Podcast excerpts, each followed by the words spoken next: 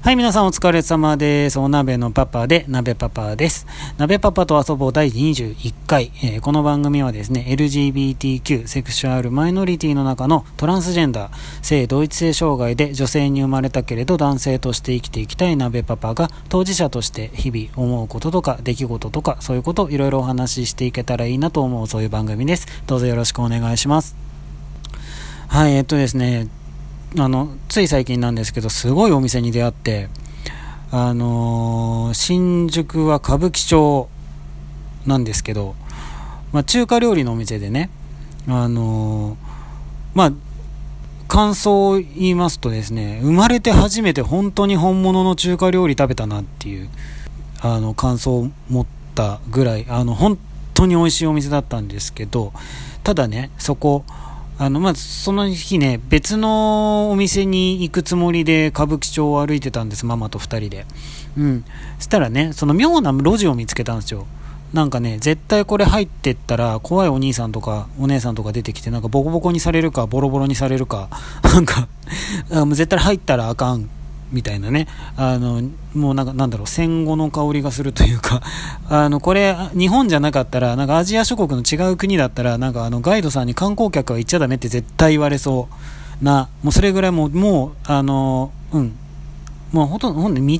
とは、僕はぶっちゃけ最初気づかなかったぐらいです。ビルとビルの隙間。で、なんか隙間の向こうに何やら明かりが見えるみたいな、あれ店じゃないみたいな。もしかしてここ入れんの？みたいな。この路地入れんのかしら？みたいな。でちょっと肝試し感覚で行ってみて。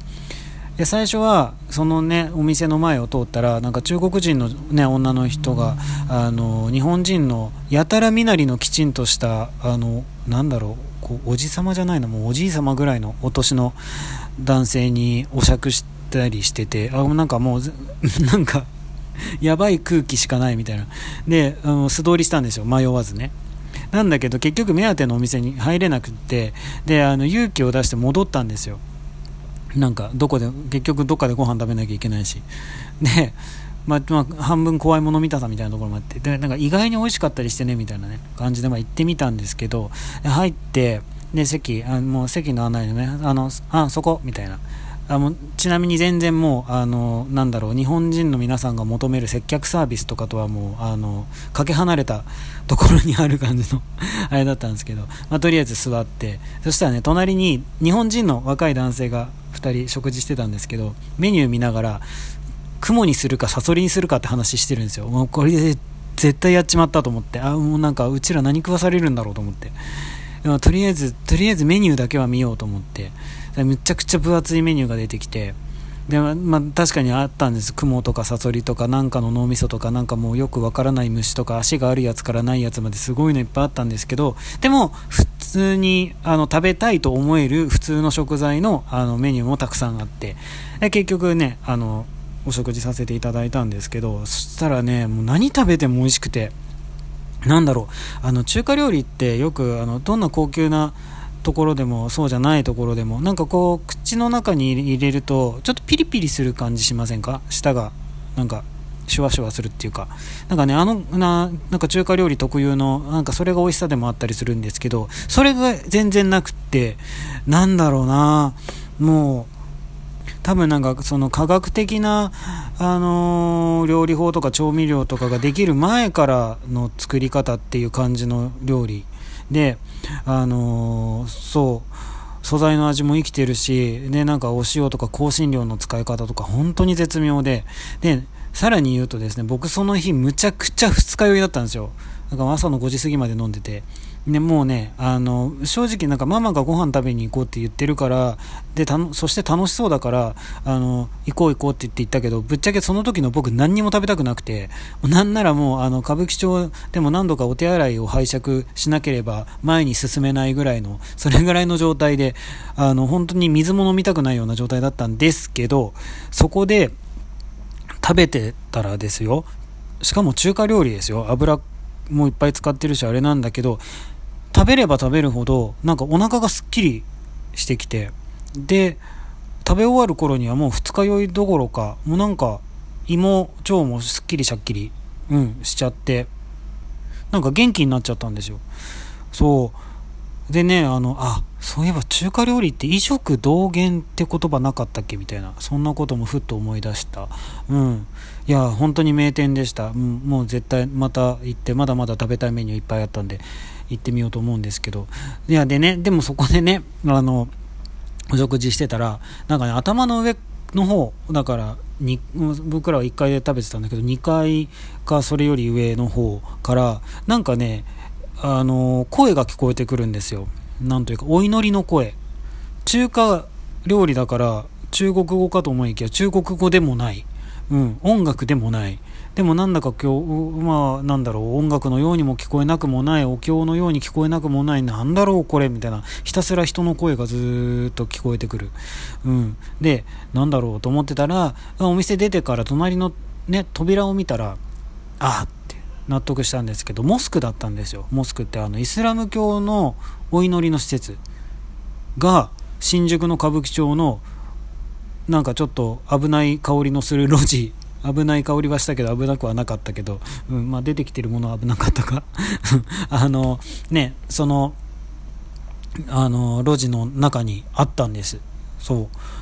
へえと思って、さすが新宿ってね、宗教もセクシャリティも人種も関係ないんだ、この街っていうね。でもそれってね、で、しかもね、でもそれが、あの、特にトラブルもなくて、昔はいっぱいあったと思いますよ。うん。もう、ね、とにかく人は近づいちゃいけないみたいなこと言われてたような場所ですからね。でも、今、すごくクリーンになって、いろんな人の努力でね。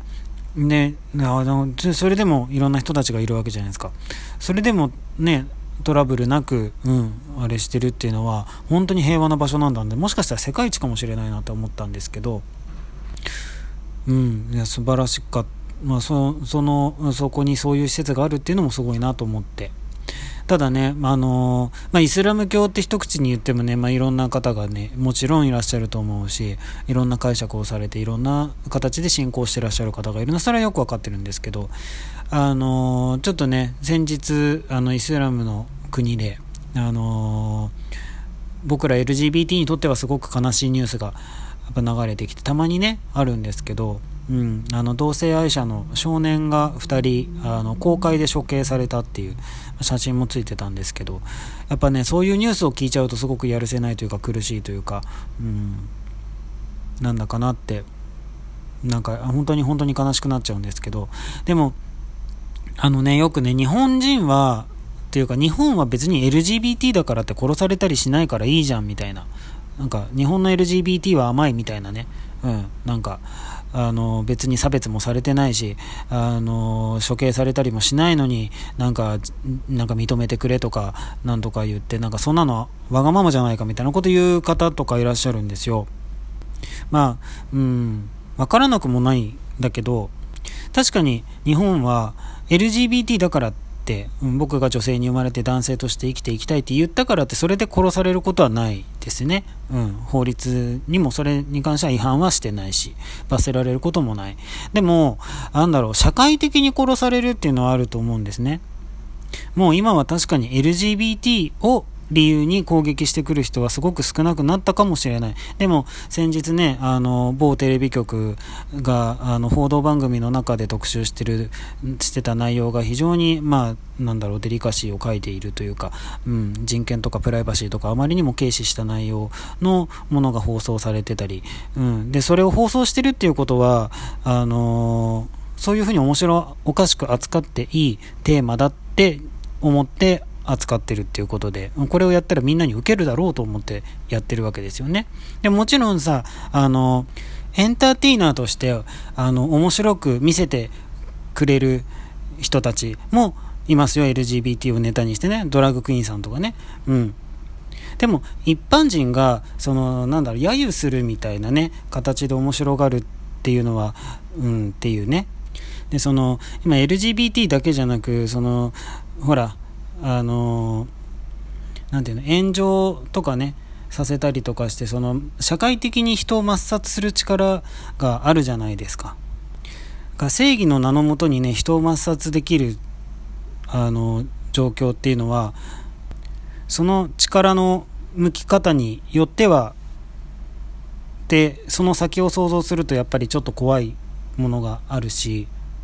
あとはその LGBT だけを理由にはないかもしれないけど、その、なんだろうな、やっぱり周りの方に理解してもらえないところにいる子とかね、あの、うん、あの、心を痛めてしまったり、苦しんでしまったりする、して、あの、働けなくなったりとか、何かこう、非、なんだろう、人道的なことというか、ことに走ってしまったりだとかっていう子もいないわけではないし、そうすると、まあ、あの、口実ができてしまうから、そこを思いっきり攻撃されるともう社会的に生きていけなかったりっていうのは十分今でもある現状だったりするんですよね。まあ、その、生理的にどうしても受け入れられないとかね、まあ、あとはよく知らないから気持ち悪いと思ってる正直っていう人もいると思います。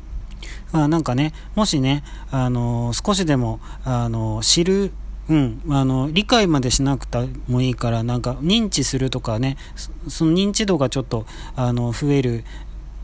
だけで、何か変わることがあるならば、それを少しずつ増やしていくのって大事なことなんじゃないかと思って、だからまあ声を上げる人はきっと声を上げてるし、うん。なんかね、まあ、そのイランの、あそうイランだったんですけどね国は、うん、ちょっとあのやっぱり他人事じゃないなって思っちゃいましたね。歌舞伎町みたいにねみんな違うけどそこに混在していくっていうのがね全世界に広がればいいなって思いました。はい。では今日はこんなところで失礼したいと思います。どうも聞いていただいてどうもありがとうございました。またこんな感じで、えー、ぼちぼち配信していきますので、よかったらまた聞いてみてください。どうもありがとうございました。それではまた、バイバーイ。